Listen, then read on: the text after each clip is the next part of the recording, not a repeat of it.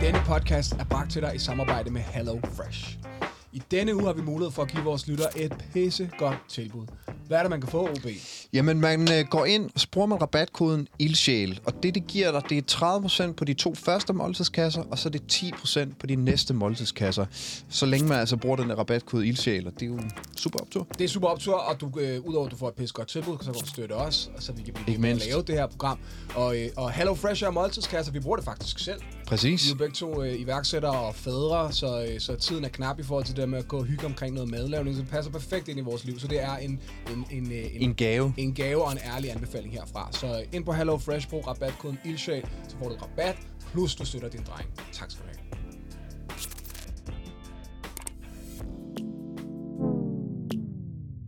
Du er nødt til, hvis du vil noget som helst i USA, så er du nødt til at komme derover. Ja. Og det er, det ved jeg ikke, 10 år siden måske. Og det gjorde jeg så. Hold kæft. Det er muligvis den mest ydmygende ting i mit liv. Det der, det hjælper ikke noget. Altså, det der, du, du kan banke op der, det kan slet ikke svare sig. Nej, altså, det eneste, det eneste der hjælper noget her, øh, det er, at man får fat i en af de rigtige, en af de bedste PR-agenter i New York, og det har du ikke råd til. Velkommen til ILDSHAL. Det her er et program fra drømmer til drømmer. Mit navn er Lars Ankerstjerne, jeg er sangskriver og producer, og det her det er min gode ven Bjørn. Jeg spillede rockmusik i gamle dage, og nu producerer jeg og skriver jeg popmusik. Ja. Du og jeg, vi har en ting til fælles, og det er, at vi engang har haft en umulig drøm. Ja. Øhm, vi har stået på vores teenageværelser og fantaseret om at blive hyldet på scener, og om at blive spillet i radioen, og noget så langt ude, og så i virkeligheden fjollet som at leve af musik. På en eller anden måde er vi lykkedes med det. Ja, giver ingen mening. Nej, vi kan ikke rigtig kortlægge det selv eller forklare det, men vi er i hvert fald et sted, hvor man kan sige, at en ret stor del af vores drømme er gået i opfyldelse. Ja. Det vi vil med den her podcast, det er at lave et program, som vi ville have elsket, hvis det fandtes dengang vi selv stod ude på den anden side af muren og kiggede ind og sagde, hvordan får jeg den her umulige drøm, jeg har nede i maven, til at blive til virkelighed? Mm. Så vi sætter os ned med så mange af de allermest inspirerende mennesker, som vi kan få fingrene i, og så tager vi samtale med dem og siger, hvordan du har engang stået med, med, en, med en, en umulig drøm, og den er blevet til virkelighed. Hvordan har du gjort det? Og i dag er virkelighed, der er set sindssygt meget, skal vi snakke med Sara Blad. Sara. Tusind tak. Altså, tusind, tusind tak, fordi jeg må komme. Ja, virkelighed er helt vildt. Og OB. før du øh, virkelig får lov til at slå dig løs, så øh, har jeg jo som altid lavet en lille blå bog om dagens gæst. Kreativitet er så utrolig mange ting, og dagens gæst er bestemt kreativ, for aldrig har vi mødt nogen, der har udtænkt så forskellige og fantasifulde måder for folk at dø på. Hun bliver kaldt Danmarks krimidronning, og det er ikke for sjov. Hendes bøger er solgt mere end 4,5 millioner eksemplarer udgivet i 38 lande, og Oprah læser dem. Men turen op på toppen af de fiktive mor har ikke været en ligevej, fordi hvordan bliver man forfatter, man er nu ordblind? Dagens gæst skulle fortjene chancen starte en uddannelse som, som, og det er et svært ord, reprokopist. Kun for at finde ud af, at hun ikke kunne tåle de kemikalier, der blev brugt. Ud af det sygdomsforløb, der fulgte, startede hun sit eget krimiforlag, Sara B., og begyndte at arbejde som journalist, og senere som tv-tilrettelægger og redaktionschef på diverse tv-programmer. Altså noget af en tur, før hun i 2004 debuterer med romanen Grøn Støv, denne roman gav hende det, øh, Kriminalakademiets debutantpris samt legater for Statens Kunstråd. Øh, og siden er det blevet til mange flere bøger, og krimi elsker verden over øh, har specielt fået et øh, forhold til karakteren Louise Rick. Hendes forfatterskab har ført til, at hun fire gange blev kåret som danskernes yndlingsforfatter, og modtog i 2014 de gyldne laverbær. Og så synes jeg jo, at det er værd at nævne, at hun også lige har fået lavet et tv-program, der hedder Via Ordblinde, som i år var nomineret til tv-prisen. Født 6. august 1964 i København. Hele Danmarks queen of fake crime, mine damer og herrer. Sara Blad. Wow! Er du sindssyg? Den var flot. Ja. Tusind, tusind tak. Det var til dig. Vi kan få Jamen- den klippet ud til dig, så Ja. kan du ligesom bare have den og afspille den en gang imellem. Jeg foreslår tit folk, at de kan have den som ringtone. Ja, no. Det vil jeg have. Så, sidder Jamen, på en selv eller i anden min café. alder, men ikke så langt som at tage sin telefon. Ja, det, er fandme, det er fandme sejt. Altså, det, det Ja. er, når man, når, man lige sådan, øh, når man lige tager sig tiden til at dykke ned i, i, i det der CV, så det er, altså, det, må det er en af de mest imponerende sådan, øh, Wikipedia-sider, vi har, øh, vi har støvsuget for at gøre klar til de interviews. Så øh, ja, det, det, det er virkelig optur at kigge på. Altså, det er virkelig, virkelig sejt. Ja, der er, i min research af dig, der er, dukker der nogle historier op, som jeg håber, vi kommer til at ramme, som jo lyder som et helt liv ved siden af, af det liv, man ser på din Instagram. Men hele det der USA-værk, der jeg glæder mig til at høre lidt om. Skal vi starte lidt mere jordnært sted? Ja. Hej Sara. Hej. Hvordan går det? Jamen, det går, jamen, ja, det ved jeg sgu dårligt nok, fordi jeg er lige kommet ud af 14 dages skrivehi, hvor jeg jo har været. Og mit, ja, når jeg skriver og tager i skrivehi, så er det virkelig altså at isolere mig. Ja. Mm. Og så sidder jeg jo inde i min krimiboble-verden, og de personer, jeg så har selv fundet på, det lyder helt idiotisk, fordi når jeg skriver om dem, så synes jeg ikke selv, jeg har fundet på dem, så synes jeg, de er virkelig... De lever. Ja. ja, det synes jeg. Og så er det jo det eneste selskab, jeg er i, så jeg skal lige ryste det af mig, og så som nogen siger, altså undskyld, er det ikke dig selv, der finder på det? Jo, sådan føles det bare ikke. Nej. Det ved I godt, fordi Ja, I selv relaterer, sidder jeg og arbejder. lidt til ikke? det. Ja, ja, ja. ja. At man er inde i sådan et rum, hvor det hele, alt det inde i hovedet tager over. Så det skal man lige ryste sig af. Men jeg tror, jeg har det godt. Det er spændende at finde ud af. Er det, er det 14 dage på, øh, på et hotelværelse, eller hvor er du henne i verden? Mm, Det har det været den her gang. Ja, Ja, okay. øh, og jeg tog, til, øh, jeg tog til Mallorca, og havde egentlig forventet, at der skulle være lidt bedre vejr. Det var der heldigvis ikke. Nej, okay. Okay. Så jeg blev Ingen inde- grund til at gå på sightseeing. Ingen grund Nej. til at, at ligge ved poolen, vel? Nej, nej, nej. Men, øh, men det var skide fedt, fordi der, der sker jo så også det, at når man tager væk, så er der ikke alt muligt andet, man nej, skal, og nej. bliver fristet af, og hverdagsting, og forpligtelser. Og familie og venner, præcis, alt det der, alt ja, det der, ikke? ja. Det betyder så også, at når man kommer hjem igen, så er der nok at se til. Ja, og man er også sådan, eller det er jeg, sådan en lille smule sårbar. Altså fordi, Ja, ja, ja, ja. at øh, jeg skal lige have huden tilbage på kroppen, Ja. ja. og jeg skal lige øh, gemme, gemme dem væk, jeg har slået ihjel. og, og i det hele taget skal jeg have gemt det lidt igen, ikke? Øh, men heller ikke for meget, fordi jeg, jeg mangler den sidste bid af bogen, og øh, det der med at blive inde i det flow, så jeg ikke føler, at jeg taber det hele på gulvet. Og det er jo ikke kun det der med, jeg ved jo godt, hvad der skal ske, men det er jo også i krimi, det ved jeg, fordi I er jo benhårde krimilæsere. nej, nej, det ved jeg ikke, om jeg er. Men, men øh, der er det jo rigtig, rigtig meget med, hvornår oplysninger skal falde. Ja, Al- altså, klart. det er, Der er noget teknisk, noget håndværk i. Sådan, simpelthen noget med at flette, ikke? Jo. Og det er sgu egentlig det, jeg er mest bange for at tabe, når jeg øh, afbryder de der. Men når du tager afsted på sådan en, en, en tur der, det er 14 dage, hvor meget kan du nå på 14, og hvor meget har du, når du tager afsted? Har du sådan the general outlines, og så skal du ligesom ned og eksekvere på det, eller er det bare blank pages og så i gang? Nej, jeg havde faktisk mere, øh, men det kunne det sagtens. Det, jeg kunne egentlig godt have bare haft min, altså hele min storyline. Jeg, jeg er sådan en, det er altid sådan et spørgsmål i, krimi, man, med, i krimiverdenen, det er, ja. er man en, der plotter, Der plotter ud. er, eller sætter man sig med blank papir og skriver. ja. Okay. Og jeg er en, der plotter. Jeg kan godt lide det der. Det kan jeg godt lide. Jeg kan godt lide at være sådan en. Du kan ved. jeg godt forstå, ja, Ja, ja. Altså også fordi, da jeg begyndte på det, det gjorde jeg ikke med de første bøger, der fandt jeg ud af, at først så tænkte jeg, Jamen, er det ikke skide kedeligt, hvis jeg, har, hvis jeg allerede nu ved, hvad der skal ske? Er det ikke bare, altså dræber det ikke alting inde i historien? Ja. Men det gør det ikke, synes jeg. Jeg synes jo mere, jeg, jeg ligesom er klar over, hvordan altså jeg kan lande den her historie, jeg har fra start til Ja. slut nogenlunde. Altså ikke alt jo. Så synes jeg faktisk, at fantasien sig endnu mere over. Ja. Altså så føler jeg faktisk, at den giver et Men det kan jeg frirum. faktisk enormt godt. Vi, jeg tror, jeg gør lidt det samme med sangskriven, med sangstruktur. Altså, så, vi, vi arbejder på en sang lige nu. Der ved jeg jo, så siger jeg sådan, jeg, jeg tror omkvædet slutter med det her. Jeg tror udmådningen af det her, så kunne jeg godt tænke mig, at der var et nedslag i broen, hvor der blev sagt nogenlunde det her. Og det vil sige, at man er nødt til at starte et sted. Altså sådan, så der, jeg bruger virkelig også sådan noget. Jeg plotter også, jeg Ja. mapper også historien ud. Og så kan det godt være, at jeg ikke har det konkrete ord, eller lige præcis, Præcis. melodi, men jeg ved, omkring her skal der foregå det her Ja. på en eller anden måde. Og Vi snakker jo enormt meget koncept, når vi snakker sange, ikke? At Jo. hvis man kan, det er jo på en eller anden måde den, så den ramme, vi sætter os ind i, som måske ville hedde plottet hos dig, ikke? Men jeg synes det er i hvert fald tit, at sangen bliver bedre, når konceptet er ret veldefineret. Fordi den frie leg, der er derinde, Præcis. er, er, Den bliver er skarpere. Ja. Altså, rundbold er altså sjovere, når man ved, at der er fire kejler, i stedet for hvis det bare er... Der er bare Nå, en, der bare løber til højre i lang Vi ses, Michael. Ja, Altså, ja klart. Jeg er fuldstændig enig. Jeg har det også, at jeg tænker fuldkommen på samme måde. Det er noget med lige at få sat sin hjørneflag. Yes. Ja. Ikke få, få kridtet banen af, og det der så kommer Ja.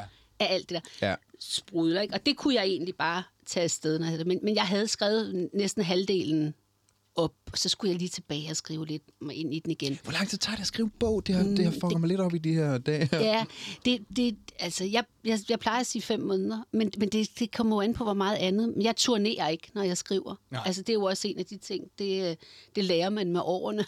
det skal man forsøge at lade være med, ikke? Så At det er bare for ens egen skyld. et eller andet sted. Nej. nej, nej, nej. Mest for min egen skyld, Ja, ja, altså i ja. virkeligheden, ikke? Jo. Øh, men altså, det, jeg kunne sikkert også øh, ramme, ramme altså et flow, hvor jeg så kunne skrive den hurtigere, eller jeg kunne bruge længere tid. Altså det, men det er sådan cirka, hvad jeg sætter af Okay. til min første gennemskrivning. Ikke, altså ikke for at få den færdig. Okay. Men skrive fra A til B, ikke? Altså for den, Jamen, jeg synes, det er vildt fascinerende. Det. Så, og så, når du så har dit første outlet, eller hvad hedder sådan Ja. noget? Outline. ja, ja. Øhm, så, så hvad så derfra? Er det, er det familie, der skal læse det igennem? Eller så Der, har nej, du... det kan du fandme tro, de ikke skal. er du sindssyg? Okay. Nej. Dem sparer du ikke med. Altså, hvad, Nej, det gør jeg ikke. Nej. Jeg har en, øh, jeg har en redaktør, ja. som så læser med, men øh, jeg har aldrig fattet det der. Men altså, det er jo igen, altså det der med læsekollektiver, og øh, nu skal vi mene noget, nu der er fandme ikke nogen, der skal mene noget om noget som helst før. Ej, det lyder frygteligt. Nej, nej, jeg men det, jeg, altså, nej, nej, nej. Mine, mine historier, altså alt det, jeg synes er sjovt, Ja. Det er jo at skabe det. Og sådan noget. Det er fandme ikke noget, vi skal i plenum. Nej, altså, nej. Og det er jo mig, der har det sådan. Ja. Men det er jo, og det er jo underligt, fordi andre, har, der fungerer det helt anderledes, ikke? Jo, jo. Jo. Men, men for mig, der vil det være hæsligt, og, og grund til, at jeg skal gøre stort nummer ud af det, det er, at hele det der med, at det er mig og min historie, og alt det sjove skal være der. Klip til, at jeg jo nu lige har skrevet en krimi med en anden. Ja, ja, ja. ja, Ja, så ja. hvor jeg tænkte, undskyld, nu lægger du da alt det, du egentlig altid har følt lige øh, i skralderen. Ja, man og kan så tænker, forsvære 100.000, det kender jeg så godt, det der, hvor man har, så har, ja, man har en proces, og man tænker, aldrig i livet kunne jeg finde på, lige indtil, nu er jeg midt i at gøre præcis det. det, det, er det ikke mærkeligt? Jo, det er sjovt. Men det er jo nok også i virkeligheden øh, sundt og smukt, at man også når nogle af de ting i tilværelsen, at man også siger, okay, jeg plejer at gøre sådan her, men det er egentlig meget sjovt at prøve. Det har været vildt sjovt, ikke? Men det er, bare så, det er bare så indarbejdet i mit hoved, at alt det der øh, skabende, det skal være Ja. der, og der, det er ikke noget, vi diskuterer, og Nej. det er ikke noget, vi tager op til overvejelser. Lige indtil jeg sad og skrev øh, opløs sammen med Mads Peder Nordbo. Ja. Okay, så vendte det om. Men, Men, du, normalt skulle, ikke. du skulle også lige 11-12 romaner igennem, før Jo, at, lige at du var præcis, klar til det. Så, ja. altså man kan sige, Ja, lige Men de præcis. 14 dage, når du har været afsted her nu, så er det, så, så, så er du, det er dig. Ja, det er, kun det er dig. det. Det er kun Og så tøffer du lidt rundt, går en tur i en by, sætter mm. dig og spiser et sted, eller, altså, men ellers er det bare, hvor, har, du, sam, har du samtaler med folk i løbet af sådan en dag, eller sådan... Kun i mit hoved. Ja, Ja, skønt. ikke, ikke ellers, nej. du Nej, er, det du har er jeg hende ikke. den mærkelige, man er på hotel med, der går lidt rundt for sig selv og, og, og og snakker taler. lidt. Og, Nej, men jeg er hende lidt mærkelig, ikke? Altså, Ja. og øh, også fordi, at jeg, jeg, jeg, som du siger, altså, jeg går jo også ud, så sidder jeg alene. Jeg synes, det er skønt at gå ud Ja. og sidde alene og spise, hvilket nogen hader. Ja. Men, men det er jo også fordi, så ser man folk, ikke? Men Og så der, lytter ja, ja. man, og man kan opsnappe. Jeg opsnappede på et tidspunkt nogen, der sad bag, men jeg havde ikke set dem.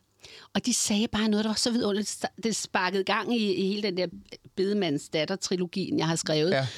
Fordi der sad et ældre amerikansk, jeg var på bogtur øh, på Island, jeg sad i Reykjavik, og bag mig, jeg kunne kun høre dem, jeg kunne jo have vendt mig, men der var også et eller andet fascinerende, ja, jeg kan vide, hvem jeg det forstår, er, ikke? Jeg forstår, ja. Og så sagde denne her kvinde, og det var helt tydeligt, de havde været sammen, altså i et liv, ikke? Jo. Og pludselig så siger hun, øh, jeg skulle nok have fortalt dig det her for mange år siden. Det var bare sådan, jeg Alle behøver ikke samtaler mere. starter det var sådan sådan der. fedt, ikke? Fordi gaffel og kniv ned, og bare sådan, ja, ja. Det kunne fandme tro, ikke? Og wow. det der med at... Nå, jamen, det er bare det der med, at man ser folk, og man lytter til folk og sådan noget. Det er det eneste, jeg egentlig gør, når jeg er afsted, ikke? Ja. Og så tuller jeg bare rundt for mig selv. Er der et tidspunkt på døgnet? Altså, jeg, jeg, jeg, spørger, jeg synes, det er sjovt at sidde og, sådan og, og, og relatere, øh, og, og, og, og, når vi snakker med kreative mennesker, ligesom os selv, som er kreative på en anden måde. Jeg, jeg er virkelig begyndt at, sådan at, at, at, at blive klar over, at morgenerne, ligesom det er der, der er Adgang. adgang, ja. Og jeg, også derfor er jeg faktisk, jeg er begyndt, for jeg har jo to små børn, så jeg er begyndt på en gang imellem, måske en gang om måneden, måske hver anden, at tage et par døgn på hotel, bare i København, et eller andet sted. Netop fordi morgener i børnefamilie ikke er specielt. Det er ikke specielt sådan vel, veloplagte øh, til ligesom at skri, lige skrive en note, eller være i flow på en eller anden måde. Så jeg er netop, bare fordi jeg har fundet ud af, at der er to magiske timer, eller tre magiske timer i døgnet, fra lige når jeg vågner, til jeg begynder at forholde mig til virkeligheden. Der er noget der, hvor der er, der er ufiltreret adgang.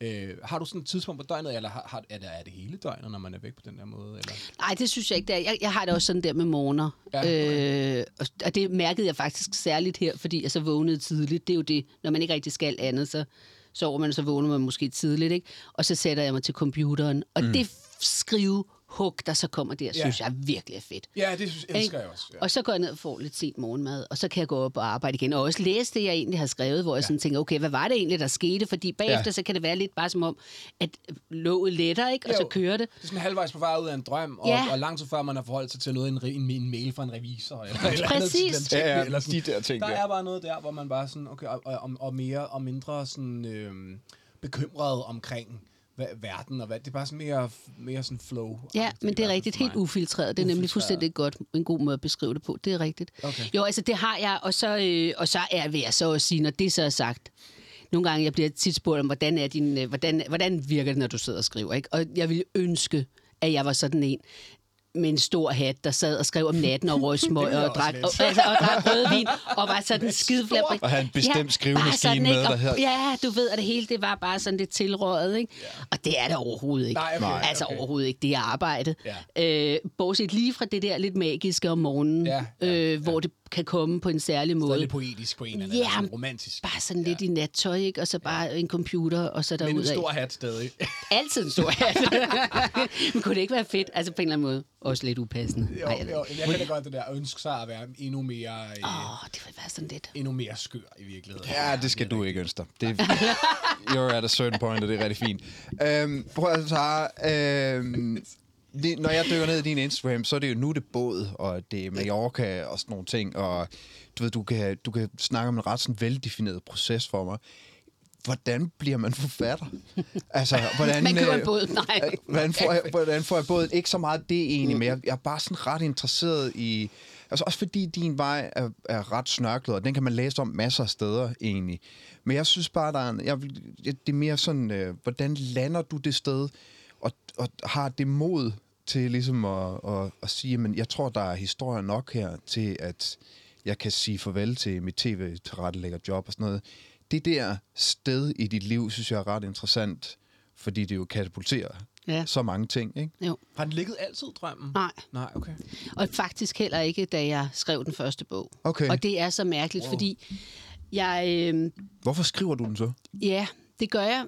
Altså, du, I nævnte det jo selv i introen, jeg er ordblind. Ja. Jeg er ikke stærkt ordblind. Jeg er ikke sådan en, der skal... Jeg bruger ikke hjælpemidler, når jeg skriver, men Nej. jeg er, er ordblind nok til, at i skoletiden, når man fik hjemmelæsning, altså når man skulle læse op Ja. i dag, dagen efter, ikke? Ja. eller fik sådan... Og jeg øvede mig, og øvede mig, og øvede mig. Og jeg fik skide ondt i maven hver gang. Altså, jeg, jeg synes, det var forfærdeligt, fordi...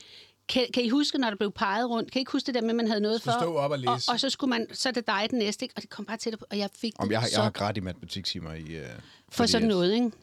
Bare den anden Jeg vil jo bare gerne, jeg vil jo gerne stå og læse op for folk, jo. Ja, men det, det er er jo lidt andet. typen, der i virkeligheden synes, det er lidt fedt, at det er mig, der, så jeg mig. kunne måske selv lige komme med en joke. Det, hvis det synes jeg også var fedt, så længe det ikke var 2 plus 2. Så, Ja, okay, der vil jeg også være hjælpeløs. Ja, ja, ja. Undskyld. Men, jamen, det er bare faktisk, altså, ja, men vi har, må ikke være bare på en eller anden måde alle sammen, har, jeg ved ikke, om har en eller anden Jo, ting, jo. ikke, hvor Jo. man begynder at tænke, kan I ikke bare springe, kan loftet ikke bare falde ned, altså kan, der, kan brændalarmen gå, eller kan der være et eller andet, ikke? Og endnu værre, når man skulle op til tavlen og skrive foran alle. Det var jo ikke, fordi jeg ikke kunne kunne, Nej. men det faldt mig svært. Ja. Der var ikke noget genk- altså, der var noget, som ikke var genkendeligt i det. Og det er der egentlig stadigvæk. Men, øhm, men det der med at skulle noget, som man så vidste, at man fik det helvede til over at blive bedt om, Ja. det gør jo selvfølgelig klart, at man tager afstand. Ja. Samtidig så, øh, jeg elsker at skrive stil, og jeg fortalte jo mig selv historier i en uendelighed. Jeg er enebarn, jeg voksede op som enebarn ude på landet. Ja. Og, øh, og altså, der er jo ikke grænser. Gode muligheder, Der, jeg, jeg for- siger dig, der er ikke grænser for, hvor mange lig, der ikke er begravet Ja, ja, ja, ja, i den ja, her ja. skov. Ikke? Men, men, men når jeg så skulle skrive, så var der fokus på, at jeg ikke kunne mine endelser, og jeg er en klovn til kommaer og sådan noget. Ikke? Og, og det fik jeg selvfølgelig hug for. Men, øh, men så min far, han, min far han var journalist. Han var ret anerkendt journalist, og, øh, og vundet Kavlingprisen, og han var ordblind. Og han havde... Hårdt nok egentlig. ja, det var, Også på et tidspunkt, hvor der ikke var programmer, der lige der var- fikset ja. nutidsære og sådan det var der noget. ikke noget af. Det var min mor, der klarede det. Ja, ja, ja. klart. Det var programmet. Det var programmet. Hun hed Anne Grete dengang, ja. Øh, men, men han marcherede simpelthen ned på, på folkeskolen og sagde til min lærer, at I skal aldrig, aldrig fjerne min datters lyst til at fortælle en god historie. Nej. De fik fandme en ordentlig opsang, okay. og det synes jeg jo dernede i Valsø var helt vildt pinligt. Ja, det er altså, det var klart. jo helt, og han kom med træskostøvler og rulamspels. Det kunne ikke være værre. Nej, okay. Øhm, men jeg kan jo godt se nu, at det er jo hele den Ja. ballast, jeg har med. Ikke? Ja. med at selvfølgelig skal du fortælle historier. Sådan var det i øvrigt med alt muligt. Selvfølgelig skal du det. Hvis du gerne vil, det skal du da. Ja. Så jeg har ikke haft, eller jeg har aldrig haft en lyst til at skrive det. Nej. okay. Jeg har bare været en kæmpe øh, øh, kæmpe krimi-fan, kan man sige. Og det er der også en helt klar grund til, tror jeg, at min mor og far det er ret hurtigt luret. Fordi når man læser de der, for eksempel de fem, eller nogle Ja, ja, ja, andre ja, ja, ja. mysterier for børn, Ja, ikke? ja, ja. så er der jo, men der er jo en motor, fordi man vil finde ud af mysteriets motor, man vil jo finde ud af, hvad der Ja. sker. Ja. Så du bliver ligesom snydt Der er lidt igennem. færre døde. Der er lidt færre døde, der er flere øh, smuglervarer, Ja. men man bliver ligesom trukket igennem, mm. og det er jo smart Ja.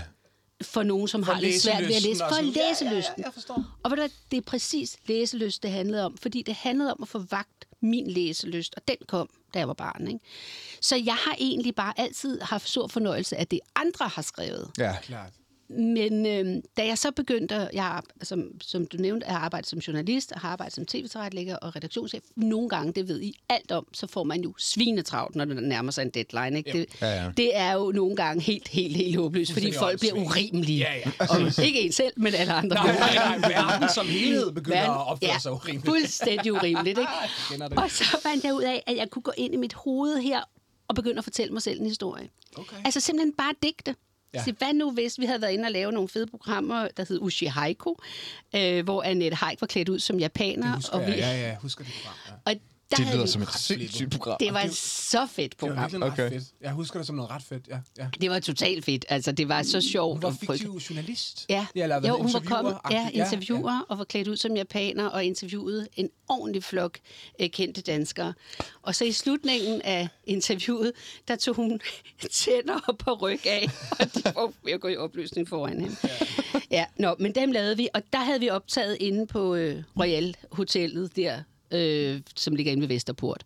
Og der begyndte jeg at digte, hvad nu hvis øh, en Københavns journalist havde gang i en historie, Altså der var for så... at skabe et safe Det space, var bare for mig. Så sådan selvterapi Okay. nærmest, Ja, ja. eller sådan, okay. Det var for at undgå få, st- at få stress Ja, og okay, det forstår jeg godt. ja, undgå alt muligt i virkeligheden. Og, og det, det var en skide sjov leg. Ja. Og det gjorde jeg i ret lang tid, øh, hvor jeg sådan tænkte, men kunne man gøre det, og kunne man gøre det? Men det var for sjov. Ja, Ja, og det ja. lyder jo, det kan jeg godt selv høre. Det lyder idiotisk ja. nu. Det er 20 år siden. Det lyder vanvittigt, ikke? ja. Men det var, det er sandheden. Altså, det var det, der ligesom gjorde, at jeg begyndte at skabe Louise Rik og komme ind i det der univers. Og på et tidspunkt i den proces skrev jeg til den tidligere drabschef, til Ove Dahl, Ja. og spurgte om, øh, hvad nu, hvordan foregår det inde i den rigtige afdeling, og jeg var ikke klar over, at jeg var i gang med at skrive du var krimi. startet på- Nej, Nej, det var jeg det sgu ikke klar over. det Men da han inviterede mig ind og sagde, jamen, kom dog ind og se det, Ja. så havde jeg det sådan, dang, hey, okay, jeg er i gang med at skrive en krimi. Universet Det er research. Ja, det er research, ikke? Universet Og- åbner også ja. lidt en dør, så ikke? Der siger sådan, Det gjorde det. Du skal komme det her. Kom, Ja. Det var det her, du skulle. Men det er Ja. meget sjovt, når du snakker om, der er jo et element af det der, altså når jeg tænker, det der med at sidde og øve en C-dur-skala, det er altså ikke særlig spændende. Så det skal man, det det, skal man, det skal man, det skal man synes er minimum sjovt. Mm. Til gengæld så kan det være med til, at man ligesom får nogle jobs, der gør, at man så kan, kan gøre alt muligt andet. Ikke? Men det kræver, at man synes, det er sjovt. Og det er meget, meget sjovt at sige, høre på dig og sige, at det går, det, det ikke lige kom, da jeg var 13. Mm. Men så kom det 20 år senere. Ja. Øh, men det er ligesom drevet, værket er drevet af, at, at det var sjovt. Det var sjovt at grund at tænke på Louise Rik. Det, Det var, var sjovt at ringe til. Odal.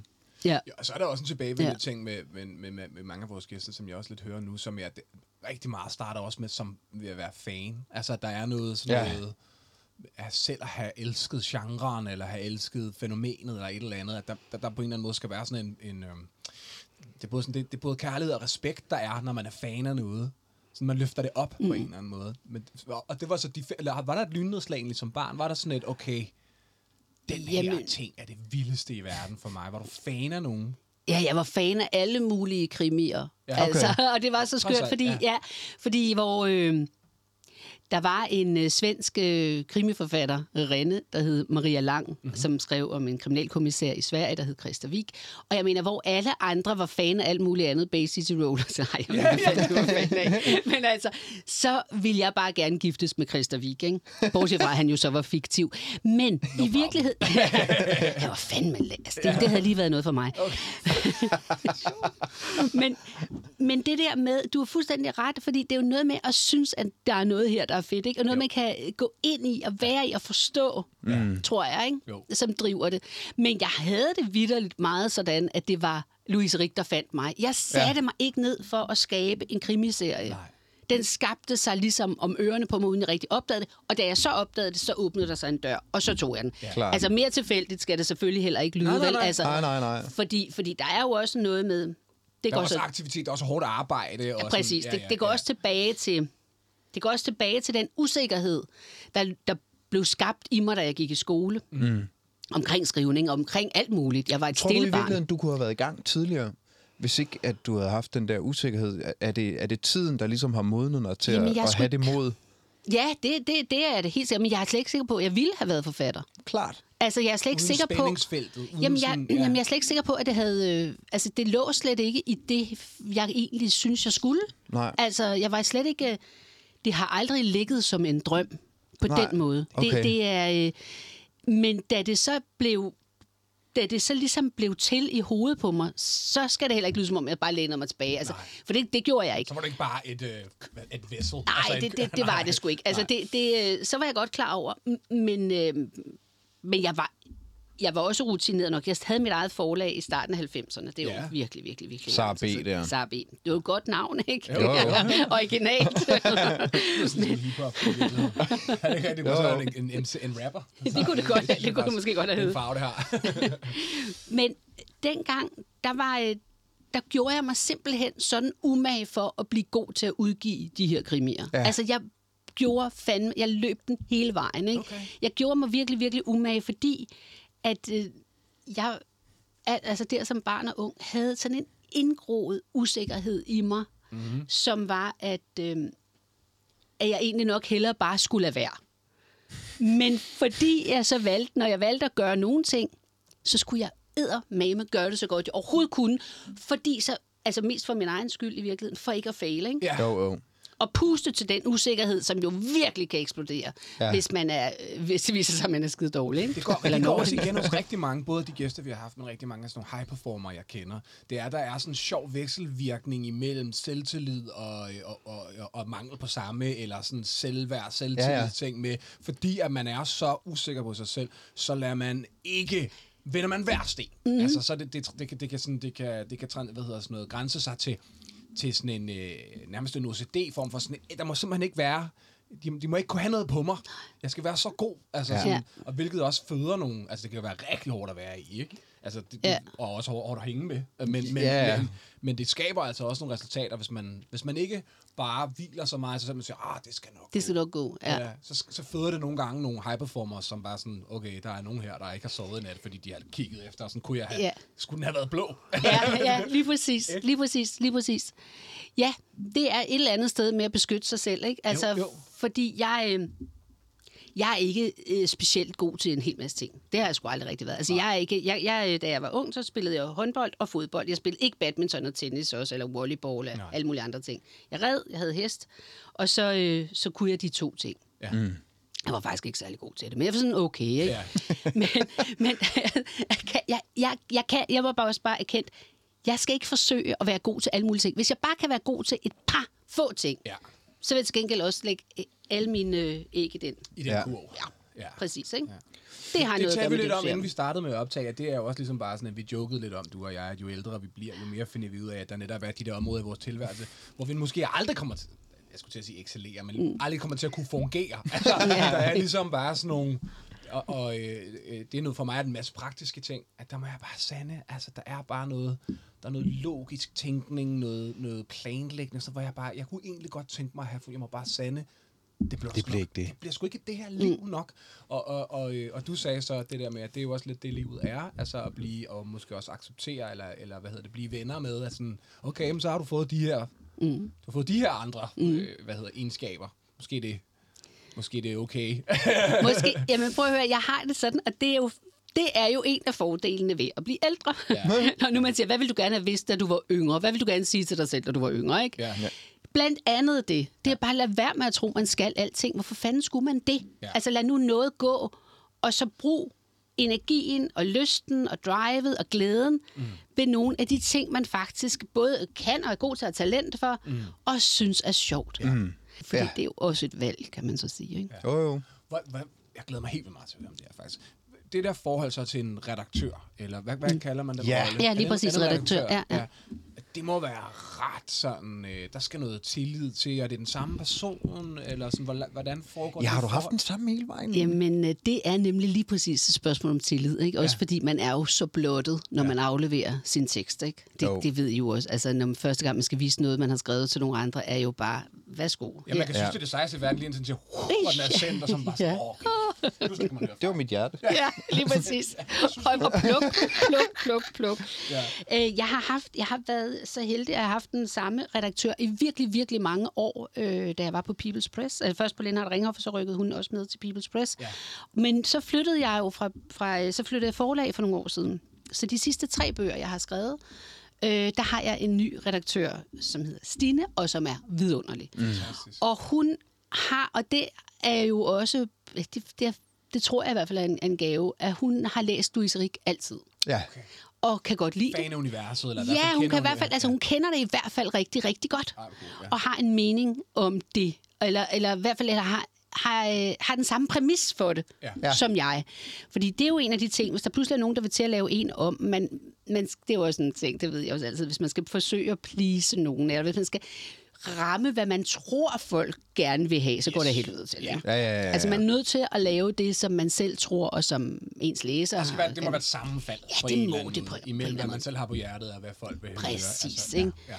Og derfor var det jo en kæmpe gave for mig, Ja. at hun godt kunne lide det i forvejen. Og, og havde bedt om, da jeg flyttede over på forlaget, altså bedt om at få mig.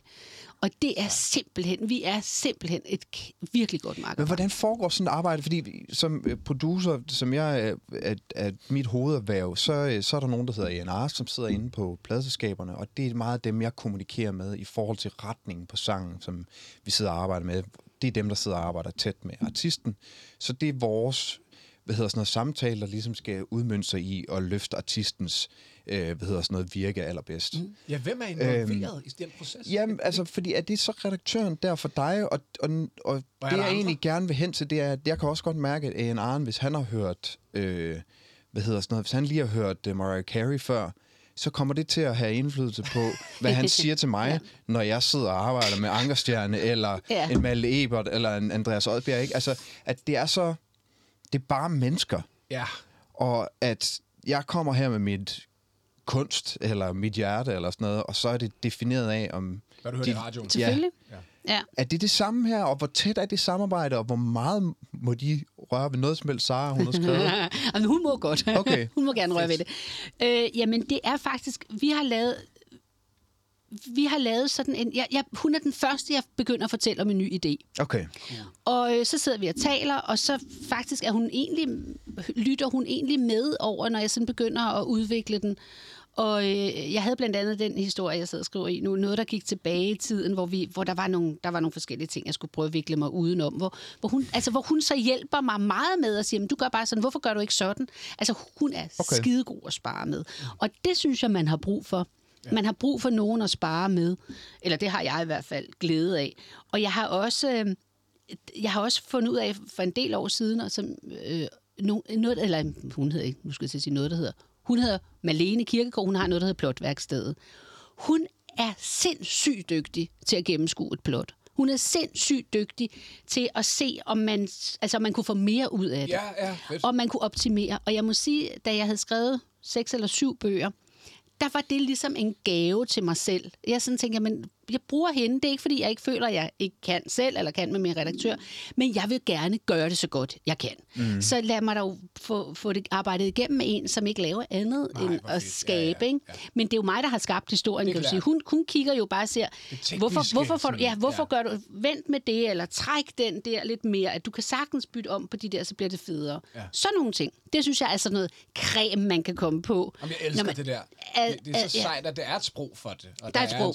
jeg, jeg, har, jeg, har, øh, jeg har for nylig været med til at skrive og udvikle sådan en, en, øh, en, en fiktionsting, som, øh, som vi øh, har været i gang med på Cellitet HBO og kom i lidt i udvikling med os. Og i forbindelse med den udvikling, så fik vi lov til at arbejde med en fantastisk dygtig øh, manuskriptforfatter, der hedder Karina Dam, mm. som, som, øh, som øh, viste os nogle af netop sproget, altså point of no return Ja. og wants and needs og alle de her ting, som sådan, lige så snart jeg bliver øh, opmærksom på, at det hedder, så bare sådan, "Nå, det kan jeg føle, det ved jeg, hvad er, eller sådan, fordi man bare har slugt historier og fiktion hele sit liv, og der er noget fantastisk ved at få at vide, når, okay, om der er, når I har et, der er ligesom et framework på en Ja, eller anden mm. måde, netop. som vi kender jo fra vores, øh, fra vores sangskrivningsproces, hvor vi, Nå, men det, er- nu, er du i, nu er du i broen, og nu skal, altså alle de der tre Ja, ja. sprog, Ja. vi har der. Ja. Men jeg synes, der er nogle gange, det er så fantastisk, fordi jeg, jeg, jeg, jeg tror, jeg elsker spændingsfeltet imellem det der... Øh, inspiration, det rene på en eller anden måde. Historien dukker op, og så er der nogen, der ligesom siger, nå okay, men, men, men øh, hvad hedder sådan, Håndværket. strukturen, Hvis nogen nogensinde skal høre din fine historie, ja, skal så hjælper det dig. Ja.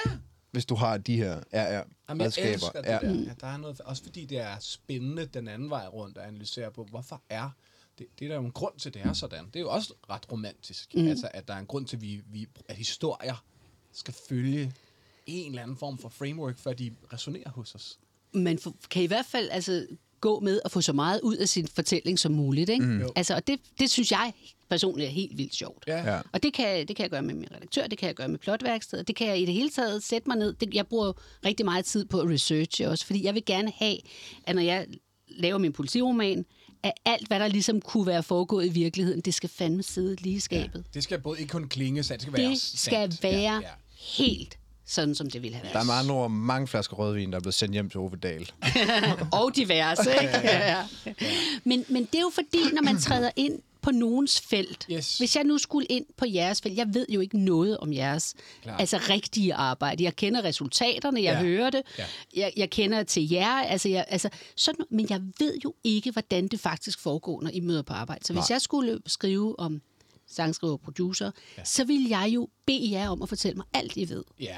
Hvordan alt ser det ud i hver- virkeligheden? Ja, og hvordan er jeres hverdag? Hvornår tager I hjem? Altså alt sådan noget, som virker virkelig kedsommeligt for jer måske, og for tænker, hvorfor skal du vide det? Fordi jeg vil gerne gøre det troværdigt. Mm. Det er jo det, jeg gør. Så der er jo sådan, det er jo noget med at gøre igen, være rundt i alle hjørner. Kan, jeg- hvor, hvor godt kan jeg gøre det her? Ikke? Ja.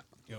Men det er også fordi, jeg synes, der kommer noget... Mm, om, om, om man ved, det er sandt eller ej, som læser, så tror jeg noget... Så der er noget i, om det klinger... Altså, det føles sandt. Så, så der er noget med også på en eller anden måde at være tro mod den, den verden, man tegner på en eller anden måde, som, som, som bør, også bærer historien, Jamen, eller det- hjælper historien. Det er fuldstændig rigtigt. Ved du, hvad det handler om? Nej. Det handler nemlig lige nøjagtigt om, at når man lægger det så tæt på, på virkeligheden, og så troværdigt, for ja. det handler om, om troværdighed, det er fuldstændig rigtigt, Ja. så alt andet, jeg skriver, er snyd og bedrag. Ja, ja. Altså, og du vil ikke være i stand til at vide, hvor skældet er. Ja, det, jeg er det, det, jo, det handler om. Ja, fedt. Ikke? Det er interessant. Så det er kun for at snyde Ja. ja, læserne. så, så tæt på sandheden Ja. som overhovedet muligt, sådan, så der er plads. Så man ikke tænker over, at hvor er det så, at det overhovedet ikke hænger sammen. Ikke? Ja. Så man tænker, hold kæft, det er alligevel også, kunne skete det virkelig? Nej, det er da bare noget, jeg har fundet på. Nå, jamen, jeg troede, ja. Det er fordi, det er fordi, jeg har gjort mig umage. Ja, det er også derfor, den der write what you know på en eller anden måde dukker op, fordi der har man mest mulighed for også på en eller anden måde at, for, for, for, at bruge virkeligheden. Ja. Og, og, vi- og, hvad hedder sådan noget? og Man binder det op på noget, folk Ja, ja. kan kende. Ikke? Mm. Interessant ja. også. U- Uden at du behøver ligesom at sidde og sige en masse tal nu. Mhm. Mm-hmm. Fordi du og jeg er begge to skruet sådan sammen. Vi er ret øh, fascineret af den der. Hvordan, hvad, hvad ejer man? Altså når man ligesom skriver en bog. Ja. Hva- Hvem deler man med, og hvem, hvor meget ejer man selv? Er det, en, det må være en royalty, eller sådan, hvordan, royalty. kan du sige sådan, noget? du må selv bestemme, Ja, ja. hvor meget, hvor meget detalje du går ned. Vi er Øh, bare så Ja, øh, jamen jeg kan bare sige så meget. Jeg har en dygtig agent, som sørger for, at min del ligger fint i svinget. Ikke? Godt. Men, øh, men det er en royalty. Man får en royalty. Ja. Men Og hvem det- deler man med? Og Med hvordan? forladen. Okay. Ikke? Boghandlerne får ja. Mm-hmm. Præcis, ikke? Ja. øh, og nu, øh, det ved I jo alt om, altså nu er det jo så Mofibo for os, Spotify, Spotify for, for jer, os, ja. øh, eller nogle andre tjenester selvfølgelig, ikke? Og så har jeg en agent, ja. som også får noget. Ja. Så øh, når vi Management udkommer i, u- i, ja. i, øh, i udlandet, så er det selvfølgelig deres, øh, så får de selvfølgelig procenter. Okay. Eller så får jeg, rettere sagt, en væsentligt mindre procent af, ja. hvad, hvad det Okay, er. så det er ikke så langt fra i virkeligheden. Det lyder som, at det Ja, det lyder som noget, man godt kan det forstå. Og så får folk, folk vel også en, sige, nogle, noget forskud, eller sådan Ja, noget, ja. noget, noget, sæt dig ned og Ja. skrive et par år øh, Ja. forskud. Ja, okay, det et det forskud, og så får man, når bogen så, og det bliver jo fordelt som, som regel, når man signer sin kontrakt, og så når man afleverer manus, eller når den udkommer, så får man noget der. Og så kører, så kører det jo egentlig bare med en årlig eller halvårlig afregning. Nogle afregninger, Ja, ligesom på afregninger. ATP, Ja, som vi så præcis. Ikke? Helt klart. Okay, det er simpelthen sådan. Ja, det tror jeg, det, er ikke ligger så- meget tæt Det på. er så. På, på jeres også, ikke, Monique? Faktisk, nu når vi så dykker ned i det der, for noget af det, der... øh, Jeg har lidt sådan en uh, falderet uh, udenlandsdrøm, uh, drøm, der aldrig rigtig lykkedes for mig. Så hver gang jeg møder folk, der på en eller anden måde lykkes i det der, så, så flipper jeg lidt Så ekstra. skal fordi, man have lige suge lidt ud af det. Ja, men det er fordi, når jeg læser 38 lande, mm. og du ved, du er også casual omkring, at så sad jeg i rækkevægt på en eller anden mm. øh, bogtur og sådan noget. Ikke? Altså, der er noget af det der magi der, som jeg slet ikke kan stå for. Grønt støv, første bog. Hvor lang tid går der, før at Oprah, hun pludselig Ringer. ringer og siger, nu er det din bog Det var i også. øvrigt på den samme tur i Reykjavik, tror jeg nok, der pludselig var nogen, der skrev, hey, har du set, har du set hvad hun har skrevet om Ja, dig? Øhm, det gik langsomt. Ja. Altså, det gik, det gik sådan set ikke så langsomt fra at have udgivet de første par bøger i Danmark til at have 10 lande på, den skulle udkomme Okay. i. Det, det var egentlig ikke det. Altså, eller måske 15 eller 17. Eller, altså noget, som også var imponerende over for mig selv, hvor sådan tænkte, wow, mm. det her, det kører. Nu bliver jeg kæmpe verdensstjerne i løbet af det. Det gjorde jeg ikke. Altså, lad mig bare sige det sådan, det gjorde jeg overhovedet ikke.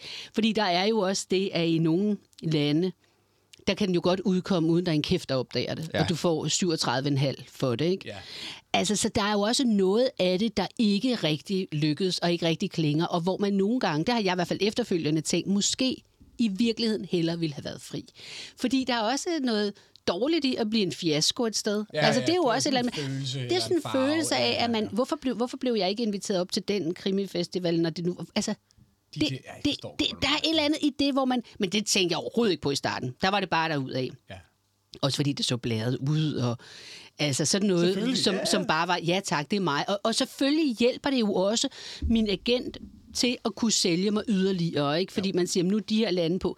Men der, hvor det er for alt... Der, jamen, det skal, altså, der, hvor det jo for alvor er sjovt, det er jo, når man signer op med nogle forlag i udlandet, som vidderligt gerne vil det. Ja. Altså, og som gør et stort nummer ud Altså, som af... arbejder det. Som Promoverer virkelig... det. Ja, lige nøjagtigt. Som beslutter, at det her, det er en serie, der ligger godt for os.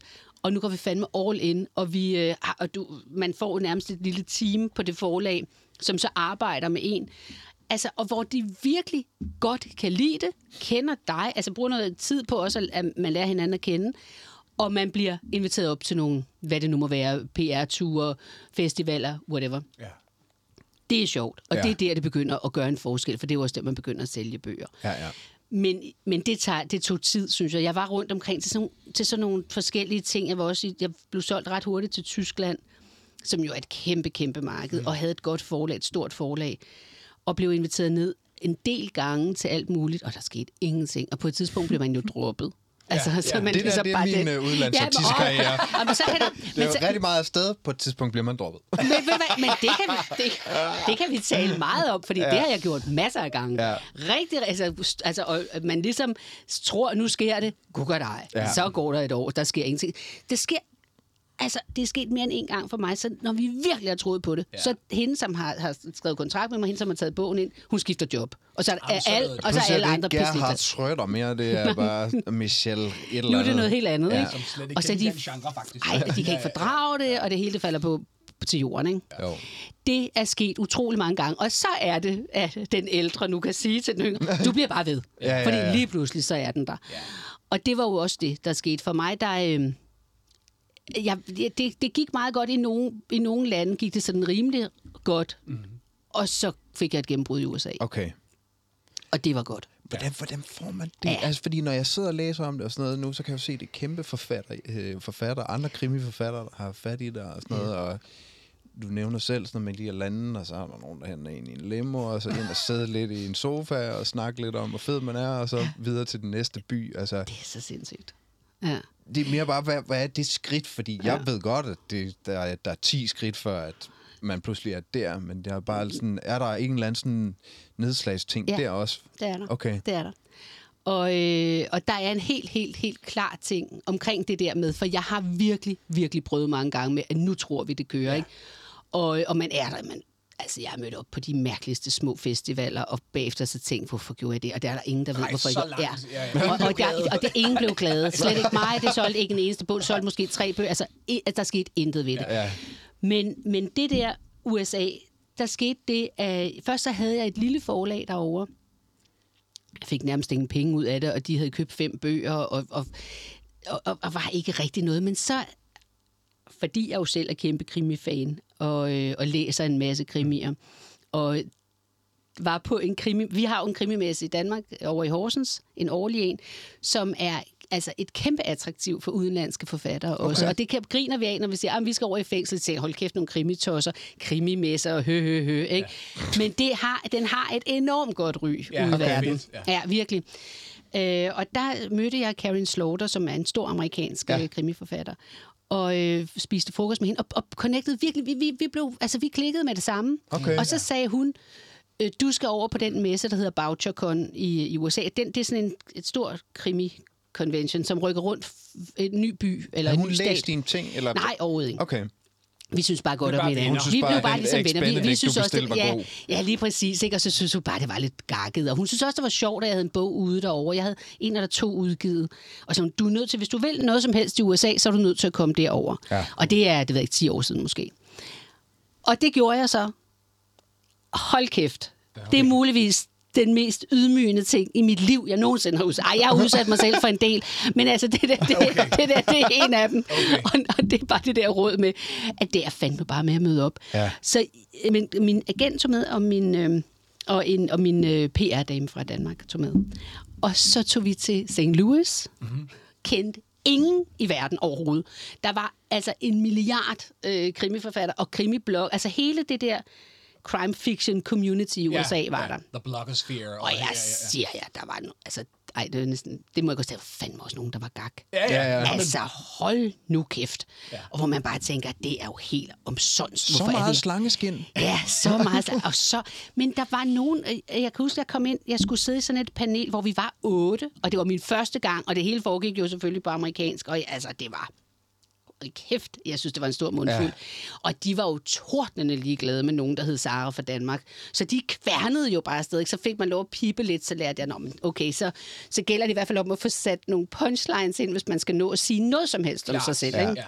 Er det sådan, der bliver et element af performance i det lidt? Ja, eller det er, sådan, der er så meget, og man skal finde ud af, at, altså man skal simpelthen finde ud af at skære den, for du har så lidt tid ja. til at sige noget ja. som helst interessant, ikke? Ja. Og det kan man, man bliver også lidt presset. Men fordi jeg tog over, så sad jeg også i et panel med Karen Slaughter og med øh, Mark Billingham fra England, og et par stykker mere, som var virkelig gode, og blev ligesom set med dem. Ja. Ja, altså ma- virkelig made it også. Altså internationalt. og så øh, var jeg til en middag, hvor jeg så mødte nogle me- hvor jeg blev jeg bare inviteret. af- Altså, jeg vil bare sige, og det ved jeg, det vil I have sans for. Der er én ting, der gælder på de her krimifestivaler. Ja. Og det er, at man skal blive oppe, og man skal blive i baren. ja, Okay, ja, klart. okay. Det, Ja, Det- ja men, og, det det, element det, og, det, og det griner man af, og det siger Nej, man, nej, nej, ja. nej, det er fandme der, det sker. Ja. Fordi så møder du den, og så siger du, gud, jamen du var jo i det der panel med dem og dem, og ved du hvad, vi holder noget her, og pludselig så breder det sig stille og roligt. ja. Stille og roligt, og jeg var til en middag, hvor jeg mødte nogle andre forfattere, og året efter, og der kom så heller ikke ret meget mere ud af det her, og, det, og det, der skete ikke noget break der overhovedet. Men året efter, der, øh, der sad jeg i et andet panel, hvor Michael Connolly blandt andet var. Men inden jeg skulle det, der mødte jeg ham i LA. Jeg var i Los Angeles, og havde så en... Øh, altså, jeg har været verdens største Michael Connolly-fan. altid. Altså, altid. Så da jeg så, jeg skulle optræde sammen med ham, så var jeg basically ved at pisse i bukserne. Okay, ja. Det var kæmpestort for mig. Klart. Og øh, så øh, en af mine gode venner, som også er filmmand og bor i Los Angeles, som øh, jeg var over at besøge sammen med min daværende mand. Vi, vi, øh, vi sad og snakkede om det der, og så sagde de, gud, jamen, jamen han kommer jo til han kommer, vi, la- vi skal lave hans Bosch, Harry Bosch-serien. Så øh, ved du hvad, skal jeg ikke sætte et møde op? Du kan da møde ham, mens du er her. Ja tak, sagde jeg så bare. Ja tak. Og så, ah, men det her er sådan en åndssvag historie, men den er rigtig. Den lyder fantastisk. Den er rigtig. ja, ja, ja. Jeg boede dernede i, ja, på hotellet, og så skulle jeg, eller jeg, jeg skulle møde ham på Chateau Marmont. Ja, ja, ja. Sikkert sted at mødes. Ja, ikke? Jo. Og, og jeg var jo... Er det dig eller ham, der har valgt det sted? Fordi Det var er jo- mig. Ja, selvfølgelig. og, og jeg var så nervøs. Ja, altså så nervøs. Og han er jo en kæmpe stor mand, ikke? Og, altså, og kommer ind, og jeg starter med at sige, øh, skal vi sidde ude eller inde? Mm. Øh, det må du bestemme. Jamen, så bliver vi en. Øh, har du lyst til et glas vin, eller hvad har du lyst til? Mm, jeg kan tage en kop te. Altså, om mænd, der bestiller te, dem er jeg usikker på fra starten. faktisk. Altså, De forstår jeg usikker også på. Det jeg faktisk godt, Så jeg blev altså hyldet sådan ud af det, og, og så sad vi så derhen, sådan der helt, jeg sad helt stille, og vi drak te, ikke? Ja, det var frygteligt. Hvor hvert sekund var et og, lille måned. ja, det var 130.000 år. Og så spurgte jeg, og så sagde jeg, Nå, men jeg vil jo gerne tale med... Hvad er det egentlig, du gerne vil tale med mig om, siger han så. Øh, jo, jeg vil jo gerne tale med dig om det der med, at nu begynder jeg jo at have mine bøger ude her, og, og hvad kan jeg gøre? Jeg har været på, der havde jeg været på en del af de der festivaler, ikke? Jeg rejste rundt, ja. og jeg, rejste, jeg var derover, en, altså rejste frem og tilbage, jeg var derover. Og så siger han, nej, nej, nej, nej, nej, nej, siger han så, ved du hvad, det der, det hjælper ikke noget. Altså, det der, du, du kan banke op der, det kan slet ikke svare sig. Nej, altså, det eneste, det eneste der hjælper noget her, øh, det er, at man får fat i en af de rigtige, en af de bedste PR-agenter i New York, og det har du ikke råd til. Nå, fedt. Og så tog han så sin, sin mobil frem, og så siger han, hvad var det din seneste bog, eller hvad er det din seneste bog har overhed? Og jeg kan ikke huske, hvad det var for en af dem. Jo, det, nej, jeg kan ikke huske, hvad for en af dem det var faktisk, der var kommet. Så "Nå, men jeg kan lige bestille. Nej, nej, sagde jeg, jeg sender den. Jeg sender den til dig. Det, der er i USA, det er, at de laver sådan nogle pre-copies, måske øh, tre kvart år inden den udkommer. Så ja. jeg kunne ligesom sørge for, at han fik den. Ja. Og det var så også den, jeg skulle tale om, da vi skulle i det der panel sammen, måske en måned senere. Mm-hmm. Så ville han ellers begynde at, at bestille denne her bog, og- og jeg sagde, nej, nej, jeg skal nok sørge for, at du får den. Får den. Og så, nu kommer det spændende, fordi så vendte det, så sagde han, jo, men, øhm, nå, men du er jo fra Danmark. Og du er journalist. Ja, sagde jeg, det var jeg. Nå, men i min seneste Harry Bosch øh, bog, det er, jo, det er jo hans kæmpe, kæmpe serie. Ja. Jeg har final deadline i morgen. Jeg har en scene i København om en journalist. Der er en dansk journalist med, som, kom, som er i Los Angeles. sjovt. og han havde ligesom brug for noget, øh, som han gerne ville have, jeg faktisk tjekkede på en redaktion, avisredaktion i København. Ja, så sagde han, kan du nå det til i morgen? Ja, det kan jeg godt. Det kan jeg godt. Det kan jeg. Jeg har kun Det kan jeg hele natten. Jeg, øh, og, øh, og jeg skulle vide præcis, hvad, de, hvad, hvad man ligesom sagde, når man ringede ind. Og det blev vendepunktet Ja. Sjovt. for os. Fordi så hjalp jeg ham, og han takkede mig i bogen. Så det, og den kommer ud i otte, jeg ved ikke hvor mange millioner Det er også eksemplarer. bare sejt for fanen. Så, Ja. Ja, også det er helt vildt sejt. Og så blev vi venner. Det, det er skægt, fordi det, jeg har været ude for det nogle gange, for det der med, at man ligesom skal stå sin prøve mm. for at blive accepteret. Ikke? Ej, Jo, det jo. var, altså, det er rigtigt. Det Måles føltes og som... vejes, eller- Hold ja, ja. kæft, hvor var det tungt. Ej, er det og derefter, så vendte det. Fuldkommen. Okay, hvor er det Fuldkommen. Din historie, der er noget, der jeg virkelig... øh, Altså, man, jeg har sådan en eller anden... Jeg ved ikke, om det er en fordom, men jeg tror, jeg havde en forestilling om, at- at forfatteren var den introverte, netop whiskyglasset og måske en cigaret og sådan noget. Sådan introvert, men det der, det er jo... Rock and roll. Ja, Det er rock det er ude at sparke er døren and op og stå på en eller anden scene og snakke højere end en eller anden anden idiot, Ja. der står derovre. Altså, du ved, det, det er ikke så langt fra et, et indie-band, som jeg var i, der tog rundt og skulle spille højere end de andre over på den anden festivalscene. Jeg tror, Ikke? det gælder om at få ranket ryggen. Ja, ja. Nå, men det er Jeg jo... noterer mig bare, at jeg skal til at bestille te. Ja. Altså bare fordi, hvis det, hvis det er den effekt, det har på folk. Det er sådan nogle ting, jeg går op i. det var... Jamen, det var... Men så til gengæld, da det så ligesom vendte, Og og, øh, og, han, og han anbefalede, han blev interviewet med, hvad vil du gerne, altså i en af, i, jeg kan ikke huske, om det var New York Times, jeg kan ikke huske, hvad for en af aviserne, det var en af de store, anbefalede mig og sagde noget virkelig, virkelig pænt om. Og han kan virkelig godt lide Louise Rik. Og nu har han jo læst dem, kan okay. man så sige. Ikke? Og har bedt om, altså vi har også optrådt sammen flere gange siden. Mm. Og øh, jeg skulle så, da jeg har den det er en bog, der hedder The Forgotten Girls, som blev den, jeg slog igennem på derovre. Ja. Skulle jeg optræde, skulle jeg rundt i forskellige store byer, blandt andet Los Angeles, hvor han skulle interviewe mig. Hvordan tror I, det har været? så, Full circle på en eller anden måde. Siger, ja, præcis, det var det nemlig. Ja. Og da de introducerede os over højtaleren, en kæmpestor boghandel, så sagde de, at nu kommer The Danish Queen of Crime, bliver interviewet af Michael Connelly, så vender han sig mod mig og kigger, og så siger han, and they don't even call me the prince. det var kraftedme sjovt. og der var det, ja, men han, det var fantastisk. Og jeg vil sige nu, bare med ham, men, men med hele den der flok, som jeg kom ind i, og det er jo det, der gør for, for mig er det jo ja, det, ja. Ja. fordi det er de største navne i USA, som, altså krimi-wise, som jeg er blevet en del af. Sådan lidt tumlingen der kommer fra, altså det starter på en, på en krimimesse i Horsens, tumlen ind fra højre, men hold kæft, hvor har jeg stået nogle gange, eller mange, mange, mange gange, ikke nogle gange, mange, mange gange på scener, hvor jeg tænkte, hvad laver jeg her? Lige, lige nive lidt. Jamen nej, nej, modsat. Den der Altså imposter, altså hele den der mega pinligt. Altså hvor ingen, mega ydmygende, fordi der var ingen, der kom over til mig. Der var jo ingen, der anede På noget. den måde der. Altså, hvor man bare tænkte, æd den, æd den, æd den, Ja. ja. og vær der. Og jeg har været rundt på en masse af sådan noget øh, boghandleren, eller forlagenes fallshows, hvor man bliver præsenteret. Det er ydmygende fra du kommer til du går. Fra start Det er på til en eller anden slut. måde, altså jeg synes, det er enormt rart at høre, hvor showbusiness i din karriere. Ja, altså, det er noget syret, det der. rock and roll, altså, men, men, men der er jo også den der frygtelige showbusiness er, fr- er frygtelig ydmygende, ydmygende til tider. Altså også nogle gange på toppen, altså er det stadig det, du skal ud og udføre, er sådan, så det vender sig ind i dig. Det kan være at sige en replik, eller øh, lave en reklame, eller øh, hit your mark, eller et eller andet, ikke? Hvor folk bare sådan, der, der er noget, man skal, man skal, man skal træne sig selv for, ligesom, at- for at få et liv i showbusiness til på en eller anden måde at tolerere en vis mængde sådan ydmygelse. Mhm. Det skal man, det skal man. Embarrassing. Ja. Altså, der er, Ja. nogle, der er nogle arbejdsdage, der bare er... Jo, og som så også bliver båret op af, at gudskelov, så er der også nogle af dine egne, øh, eller dine andre krimivenner, der ikke... Altså, fordi der er jo Ja. også sådan for, forfatterturnéer, der var vi også Og inde på. alkohol findes. Gudskelov også, ikke? Men også det der med, at man... Altså, det er jo et roadshow, man ja. Ja. er rundt på. Ikke? Vi var, var på sådan en Canada-turné, hvor var fire store byer, hvor det var jo det samme, man sagde. Det var de samme mennesker. Altså, det var også bare sådan De samme paneler, det er gale, de samme. gale, gale, gale, ikke? Altså, Ja. Ja. Men det gør en forskel, og fordi man hænger i, det er lidt det der med, altså hold nu kæft, det har været ydmygende, og det har også været, nej, så blev man droppet. Men fordi man hænger i og møder op til noget, hvor man egentlig tænker, ej, men jeg er ikke lidt for stor til det. Nej, det er du sådan set ikke. Nej. Det er bare afsted. Altså, Ja. det er at gøre det.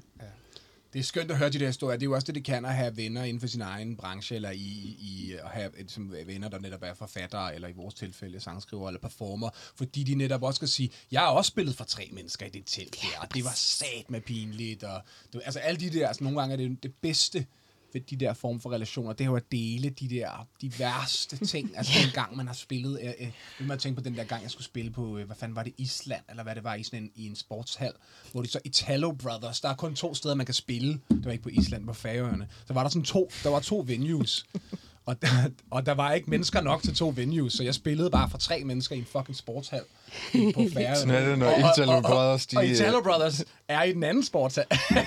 og der er bare noget med på en eller anden måde, at sådan at kunne... Øh, og det tror jeg da også må være fedt for lytterne egentlig også at høre om, hvor utrolig meget af det, der også bare er øh, embarrassing dage på Færøerne. Ja, og alle mulige andre Og alle steder. mulige andre Ja. sindssyge steder. Ja, det tror jeg. Ja, også det der med at være preppet til, preppet til alt det der rundt om. Ikke? Altså det, det, øh, man glemmer det tit. Man, man glemmer tit, man tror tit, at man kan få lov til at sidde i sin kælder og lave sine ting. Ja. Altså, Ja. man tror tit, at man bare kan få lov at hygge sig med nogle trommer, eller bare blive siddet og, og skrive. Ja. Ikke? Jo. Men hvis man virkelig vil lave det der ja. skridt, Ja. Er der noget show så, Så er det afsted. så er det altså at stå og snakke med en eller anden, der hedder Michael Scott. Ja. Ja. Ja, ja, og, og, og, Men, ja. og apropos det, der er nemlig også det der, når, når boghandlere og bibliotekarer får køber ind, så bliver man, det er ikke noget, man selv kan melde, eller forlægen kan melde ind til, men man kan blive sendt ud på sådan nogle ture. Mm. Og det virker også totalt uoverskueligt. Man har sådan noget nærmest speed dating med boghandlere, Ja, ikke? hvor man, yes. sidder, man har syv og et halvt minut til at tale om sin bog Ja. ja. ved et rundt bord. Og så rykker man videre. Det gør man under forretten. Så er der hovedret. Så siger du nøjagtigt det samme igen til, til nogle andre. Og jeg havde sådan, da jeg så Det opdagede... rædeligt. Det er. Da jeg så opdagede, at otte ved det der 12-mandsbord kom fra den samme boghandel, der havde jeg så bare sådan, ej, det sker fandme ikke. Her sidder man og, Og siger det samme. Ja. Men Ja. så sagde Karen Slaughter, min gode veninde, så sagde hun, "Ved du, du kan bare aldrig vide, om det er den rigtige boghandel. Nej. Eller den rigtige boghandler, der sidder der, som så sparker det hele i gang. Og det er lige præcis rigtigt. Ja, ja. Det kan man simpelthen ikke vide. Hvad tror du er et godt trick? Fordi hvis man, hvis man, er, hvis man er sådan lidt kræger introvert type og lytter til det her og tænker, okay, fordi jeg, jeg, hvis man sidder og tænker, jeg er god nok til håndværket, jeg kan blive god til ligesom at skabe, det kan være at producere eller skrive øh, øh, sange eller øh, bøger. Hvordan øver man sig? Altså, har du, hvordan får man den der sådan, okay, jeg skal ud i verden jo. Har du sådan et godt... Et, et, Ja, øh, det synes jeg, jeg har, fordi jeg synes jo, jeg selv har været igennem det, ikke? for jeg ja. synes heller ikke, det var det sjoveste i, i verden at skulle. Men enten så kan man lade være. Ja. Altså enten så kan man simpelthen erkende, lidt ligesom vi også har været inde på, at man kan erkende, det er simpelthen ikke noget for mig. Jeg synes ikke, det er det værd. Ja. Mm. Og så skal man bare lade være. Men hvis man har den der fighter-ting, og er sådan lidt konkurrencepræget, og har sådan også en lyst, fordi det er jo fandme også sjovt. Ja. Det skal jo ikke lyde som om, det er Nej, en pin og det er plager. fedt, ja. Jeg havde 22 limousinekørsler, tror jeg, på den der ene tur. Det lyder fint. altså, det, det er jo heller ikke bare en, et helvede, vel? Nej. Men det er noget med at tage en dybere indånding og så sige, nu gør jeg det. Men det er jo fandme også fordi, det også er sjovt at møde dem, der skal læse det. Ja. Mm. Så jeg synes, der er meget stor forskel på, om man skal ud og promovere sig lidt skråstreg prostituere sig over for dem, man gerne vil have, skal købe. Ja, altså, altså ja. nu mener jeg boghandlerne. Yes. Og det er jo de allervigtigste, for det er dem, som så skal formidle det ud, Ud til til, til, læserne. Ikke? Ja. Altså, jeg synes, der er mange step i det, men samtidig er der jo også en vidunderlig følelse i at sige, at jeg tager denne her for min bog. Ikke? Ja, ja. Og så snart der Det er noget, der forstår jeg, begynder ja. at åbne sig, så vil jeg gerne. Men, men jeg har gjort, jeg har taget konsekvensen af, både i USA og, og i særdeleshed i Canada for eksempel, altså der, der forventer de, at man læser op. Mm. Der er 20 minutter, hvor man stiller sig og læser op af bogen, og så kan, er der 5 minutter til spørgsmål. Ja. Og der sagde jeg, at det gør jeg ikke. Klart. Altså, det gør jeg, det vil jeg ikke. Jeg, jeg kan sagtens læse mine bøger, jeg kan også sagtens læse dem på engelsk. Men det er sådan en ting, jeg lovede Sara øh, 10 år i folkeskolen. Du skal ikke op og stå og læse Nej, højt for ikke hvis du ikke har lyst. Nej, det skal Nej. du fandme ikke. Øj, det rammer mig lige. Jeg, Og-. Det er fedt. Og, og den har jeg simpelthen holdt fast i, og den ja. har jeg været tro ved. Og så, må, øh, så meldte mit forlag, øh, amerikanske forlag ud og sagde, jamen Sara, hun læser ikke op. Det er en million mindre bøger, så. så. Det er bare ærgerligt. Nej, nej, fordi der skete nemlig det, og det er faktisk det, der er hele pointen. Der skete nemlig det, så sagde de, jamen det gør hun ikke. Jamen sådan er vores prostitueret, jamen så kommer hun ikke. Mm. Nej, nej, vi vil jo gerne have hende. Vil hun så tale om dem i stedet for? Ja. Det er jo præcis det. Jeg går bare op og taler. Jeg Ja. fortæller jo, hvor Valsø er, hvordan Midtjylland ser ud, hvordan København. Altså, og det blev meget federe. Så på en eller anden måde er det jo også noget med at stå på mål for sig selv, Ja. og for det, man vil, og for den, man er. Sådan lidt power of no Ja. der, eller sådan på en eller anden Og måde. Man bliver også defineret af at sige var fra. godt. Ja. Det var godt for mig. Mm. Altså, det var virkelig, virkelig godt for mig. Ja. Fordi jeg var jo... Altså, ellers så havde jeg fået ondt i maven fra start til slut. Jeg kan godt lide formuleringen at gøre det her for min bog. Eller hvad, men jeg kan godt lide, den, den Ja. resonerede hos mig, fordi jeg har godt nok også siddet nogle gange i bilen uden for en et eller andet tv-show, hvor jeg skulle sådan, hvor jeg, det føles øh, fake, eller Radio det føles, Randers. eller et eller andet. Ja, hvor, hvor man kan sige, hvor jeg synes, den er god, den der med at sige, men for min sang, altså jeg har jo ligesom født den her sang, og den betyder noget for mig. For den skyld vil jeg, øh, har jeg tænkt mig at show up, og, og, Ja. og gøre en indsats, og, og prøve at lade være med at være så skide øh, introvert, eller inde i hjernen på mig selv. Altså, altså det, det, det synes jeg måske er meget fedt også, den der med at sige, for nu er værk, hvis værket er det vigtigste, så må du lige gå ud og være ambassadør mm. for det på en eller anden måde. Lige tage den hat på. Mm. Sådan. Det, det, Jeg tror, der er jo mange... Altså, der er jo også nogen, som skriver bøger for at kunne være på bagefter. ha, ja, Altså, det, Ja, ja, altså, det, Den det, jo det, trods alt i vores ja, det, det, det, det gør den jo ikke. Jo. altså, at der er nogen, der ligesom synes, at det der, det er den kedelige, så finder vi ud af, hvad jeg skal sige. Dagmar. Præcis. Ja, ja, ja. Så hvis jeg kan komme på, Ja. Øh, så er det faktisk det, som er hele formålet med det her. Ikke? Ja. Sådan har jeg det ikke. Nej. Jeg synes, det er, jeg synes, det er skide sjovt. Men jeg har det også, og jeg har det sjovt med det nu, og jeg er god til det, og jeg altså, kan Ja. godt lide det. Ja. Men der er der stadig tidspunkter, hvor man lige skal øh, lige tage den, ikke? Ja. Og også igen, altså, nu, jeg har nogle bogturnéer her i foråret, nu har det hele jo været lagt ned i overvis, ikke? så nu begynder det ja. at komme. Hvor jeg tænker, øh, nej, der er også en anden ting, som er godt i øvrigt, men hvor jeg sådan også tænker, ah, jeg skal blandt andet til Prag, jeg ved, hvor mange der kommer. Men det går meget godt med mine bøger, det jeg skal, noget tv-interview, det bliver fint. Alene det er jo værd at gøre, mm. gøre det for. Men hvor mange kommer der, ikke? Mm. Ja. Hvad har jeg lyst til at bruge min tid på, ud over at skrive? Ikke? Altså, hvad, der er Ja. ja. nogle ting, jeg ikke kommer til at gøre mere, og så er der nogle andre ting, hvor jeg tænker, det vil jeg virkelig gerne igen. Ikke?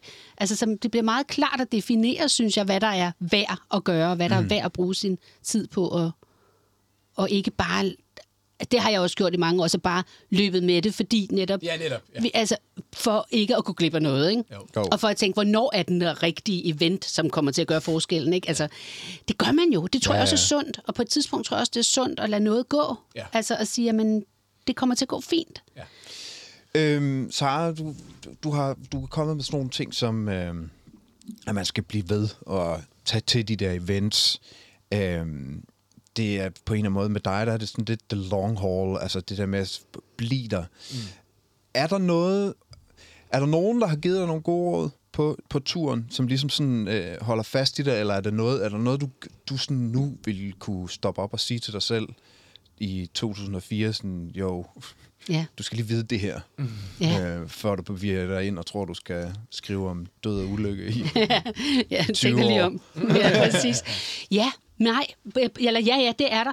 Men der var én ting, som gjorde en kæmpe forskel for mig, fordi jeg øh, i mange år, det tror jeg altså er meget almindeligt, at man gør, når man er på vej, og sådan set helt op, måske de første otte år, sammenligner sig mm. eller tænker, hvorfor sker det ikke? Hvor, hvorfor, hvorfor går det så godt for den og den, og hvorfor sker det break ikke for mig? Eller hvorfor er det ikke mig, der gør sådan? Eller hvorfor kan, kan de ikke få øje på, at, at det her, jeg laver, er i hvert fald lige så godt? Eller hvad man nu... Altså, ja, ja. sammenligne, sammenligne, sammenligne, og gå op i, hvad andre mener og siger og gør, ikke? Altså blandt andet jo anmelder. Ja.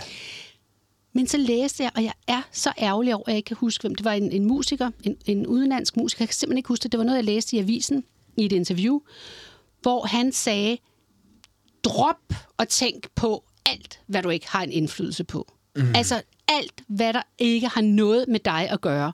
Glem det. Mm-hmm. Du kan ikke, altså, du kan ikke ændre ligegyldigt, hvor meget du hopper og danser, ligegyldigt hvad du gør, så har det ingen indflydelse på, hvad den anmelder vil synes, eller om det forlag, nu var det jo så noget andet, fordi det var i musikbranchen, yeah.